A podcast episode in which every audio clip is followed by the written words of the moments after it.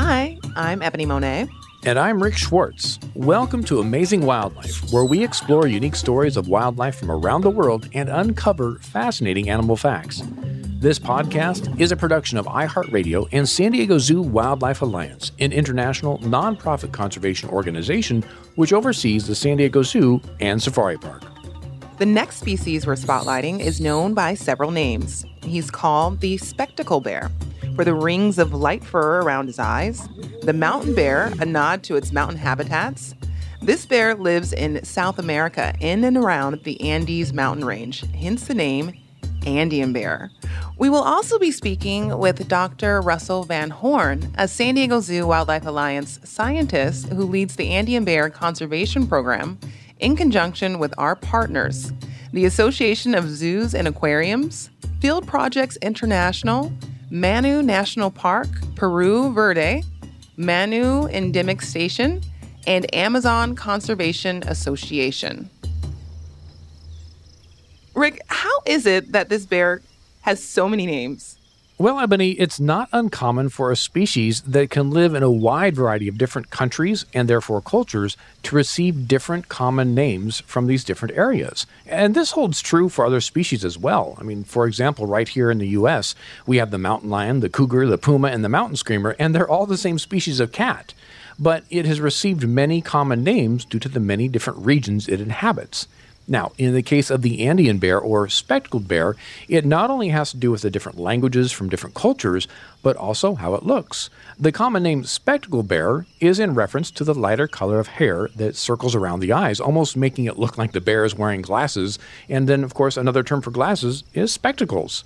And because of the spectacle markings, this offers scientists the unique ability to identify each bear by its, if you will, mugshot or photo. So those markings, they're basically that sort of signature for that individual. The markings also give the bear its scientific name, Tremarctos ornatus, or decorated bear. Now, when it comes to the Andean bear, I have a number of questions. With every species we explore, I approach the conversation with my natural curiosity and I also try to imagine what people listening may want to ask, including my very curious seven year old son. Rick, what are some of the topics we'll cover in our Andean bear conversation? Oh, goodness, Ebony, there are so many things we can talk about, uh, from their natural history to conservation. For instance, did you know Andean bears can be rather vocal? I mean, at least for a bear. And we aren't talking about the classic growl or roar that movies and television use for bear noises. Andean bears communicate through squeaks, shrills, and even gentle purr like sounds. Oh, and Ebony, you know bears can climb trees, right? Yes, I think you're correct. well, Andean bears don't just climb trees, they love to climb trees, and they do it so well, they can also forage for food up in the foliage. And get this they will even make nest like structures or platforms in trees to take a nap. All of this activity in the trees has earned them the title of being a true arboreal or tree dwelling bear. Now, this doesn't mean that they spend all of their time in the trees, but they are well suited for spending a lot of time in the trees. Oh, and another interesting fact these bears like to keep to themselves and tend to avoid humans. That makes them hard to find and challenging for scientists to study them. Now, I wouldn't go so far as to say we barely know anything about them, but it is fair to say we have more to learn. So the Andean bear is is known as the the last of the short-faced bears. What exactly is a short-faced bear? Well, I'm really glad you asked, Ebony, because I'm certain many people have never heard the term short faced bear. And to understand this term, we need to look back at the taxonomy of bears, and taxonomy being the scientific study of classifying living organisms. In the case of the Andean bear, they're in the subfamily Tremarctinae. Tremarctinae is a subfamily of the Ursidae, or the bear family.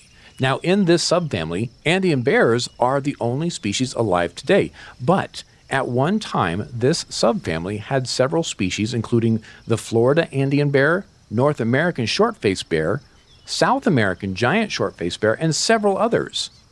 But to get to the other part of your question, what is a short faced bear? Well, again, it's based on the taxonomy. And often, taxonomy classification is done by looking at bone structure and size along with tooth layout. In the case of bears and short faced bears, things like the structure of the jaw, skull size, shape, and composition are all different enough to place the short faced bears in their own subfamily. Additionally, you can look at the muzzle of an Andean bear and see that it is shorter than other bear species, so there's a slight visual variance as well. So, whatever happened to the, the other species of short faced bears? Now, the other short faced bear species all went extinct around the end of the Pleistocene epoch, about 11,000 to 12,000 years ago.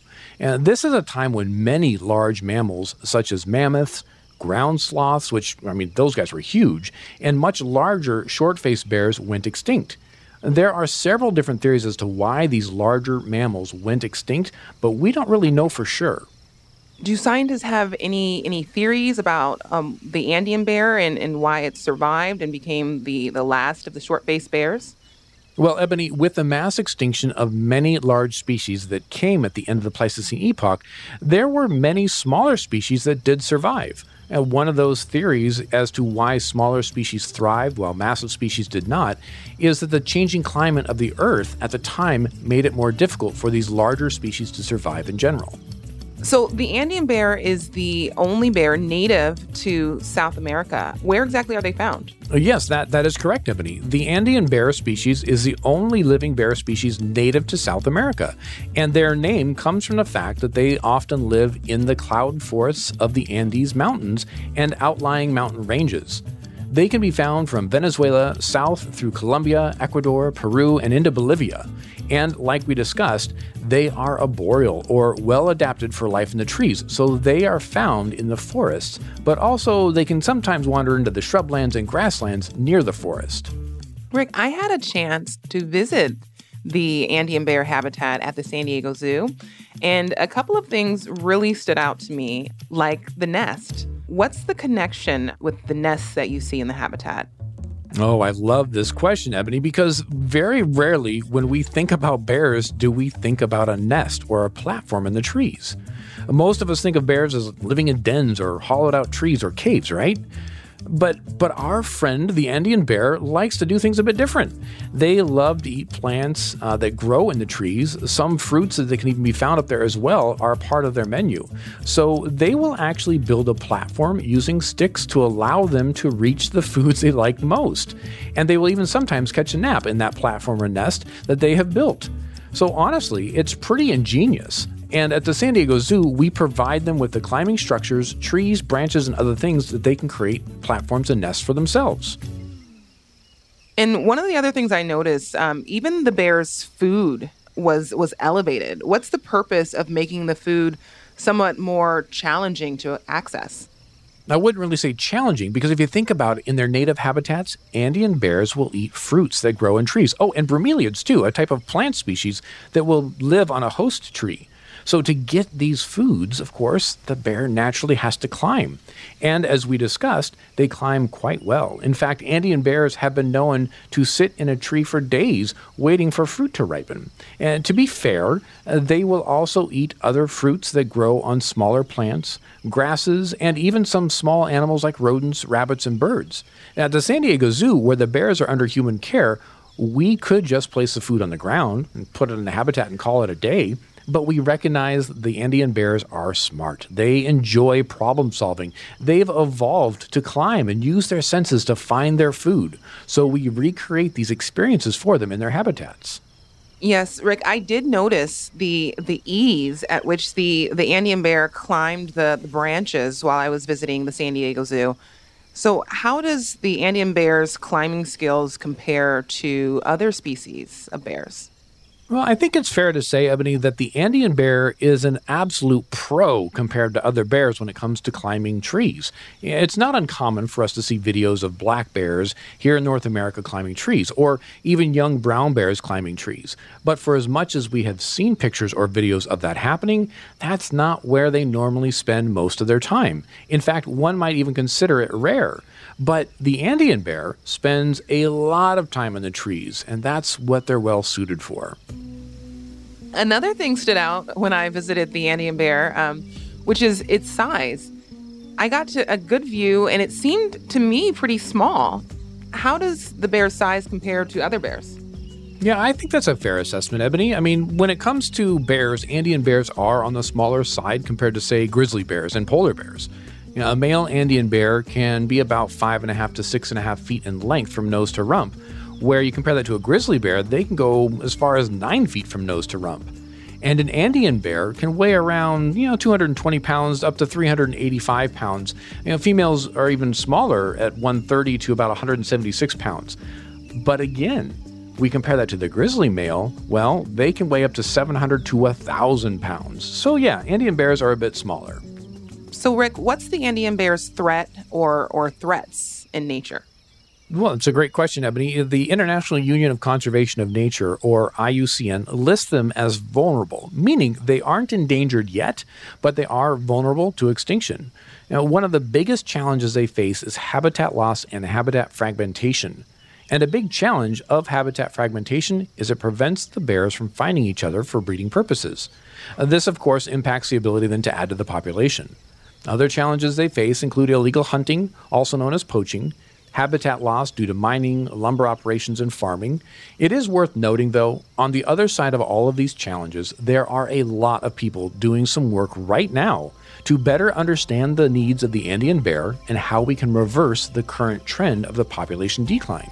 Coming up, we'll be talking to the head of our Andean Bear Conservation Program, San Diego Zoo Wildlife Alliance scientist Dr. Russ Van Horn. But first, this. All right, now it's time for the San Diego Zoo Safari Park Minute, an opportunity for you to learn what's new at the zoo. Welcome the newest member of the Condor Club. The three juveniles are all critical to the recovery of the species and will contribute to our conservation efforts when they reach adulthood. These three chicks were given names by members of the Kumeyaay bands of San Diego. The Kumeyaay bands include San Pasqual, Campo Kumeyaay, and Santa Ysabel of Kumeyaay. These three birds were named Meta Maiwam, meaning high wind rider, Po Man Quaker, meaning far off flyer, and Iap Poman, meaning flies through. They are representatives of their species, which are seen as symbols of power by indigenous North American people.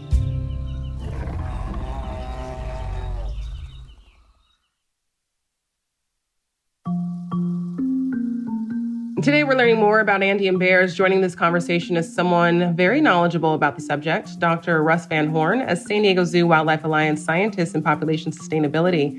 He leads our Andean bear conservation program. Hi, Russ. Yeah, hello, Ebony. Thanks for asking me on. Sure thing. So, you've studied a lot of different animals in your career, including elk, bison, hyenas. Um, how did you end up studying Andean bears in Peru?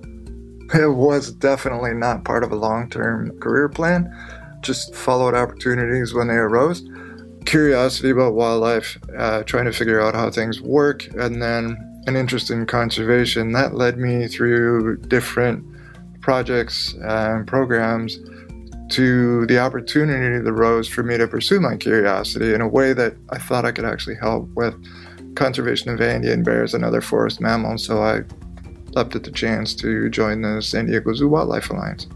And what can you tell us about the Andean Bear Conservation Program? Yes, it's one of the conservation programs in the Alliance's uh, Amazonia Hub. It's a long term program and it's very collaborative. We work with people inside and outside of the Alliance, work with governmental agencies and other researchers and academics and community members. The overall goal is to support bear welfare and husbandry in zoos, of course, but the primary goal is to help provide the information and the tools for long term sustainable conservation action and planning uh, in the Andean Bears range. And really, we're trying to keep the options open for people as they work for sustainable coexistence between people and bears. That's fascinating. So the program is based in Peru. Why Peru? yeah, we we collaborate with people across the Bears range, but we really do focus in Peru uh, for our field work because it's thought that's where most of the bear habitat is left and the most intact patches of habitat are left. The bear in Peru and throughout its range lives in very diverse habitats and ecosystems, but Peru, we think, has most of it left. And governmental agencies and different non governmental organizations were interested in bear conservation, so it looked as though, okay, if we go after this, maybe we can make a difference in the conservation for this bear. So the need existed and and we thought maybe we could help fill that need. And another non biological reason for being interested in working in Peru is that many of the cultures um, in the areas where the bear lives place a lot of importance on the bear. So by working to conserve the bear in Peru, we would hopefully be also helping people to to conserve an element of, of their culture. Russ, what else can you tell us about the Andean bear's natural habitat? It's very diverse. They seem to be strongly linked to forests. Uh, they will go out into alpine grasslands or shrublands, but they really seem to be tied to forests. But the forests vary a great deal from really dry, fairly open forests to very wet cloud forests. And it's really kind of impressive when you think about it because this bear's range uh, naturally goes north and south about 30 degrees in latitude, and that's more than the contiguous United States, and that's that's almost as, as far north south as the distance from San Diego, where I am now, to the equator. So there's a lot of variation north south, and they, that means there's a lot of variation in the amount of light change throughout the year. And there's also a big spread in elevation. Uh, we think these bears live at elevations that range more than 3,000 meters in elevation or more than like 10,000 feet. So they're they live in a lot of really diverse areas, but they seem to be pretty much linked to forest. And are any of the the diverse areas which they're in which they're found are any of these in close contact to people? That's one of the challenges and kind of the opportunities for bear conservation is that right now we think that the the most important habitats for these bears tend to be the cloud forests, but there's no real way to test whether that is the has always been so because people have been living in these South American Andean countries for centuries. I mean, the Inca and other civilizations really changed a lot of the habitats before Europeans ever arrived. And so we don't know whether these cloud forests are the most important areas or whether that's where their bears can currently live because there are fewer people there. Because it does seem as though when Andean bears live in close proximity with people, they tend to get into trouble. They do things like uh, and eat in cornfields, and of course, if you're a, if you're a rural farmer and you're depending or you're counting on that cornfield to feed your chickens or, or to raise money, you might be kind of annoyed if a bear comes in and destroys part of it. And so the bears can live close to people, but when they do, it kind of creates this friction with people. And so that's one of the challenges is to figure out how can people and bears coexist together. At one point, Andean bears were thought to be nocturnal, but I understand that more recent research suggests the possibility that, that they may not be. Can, can you tell us about these, these developments?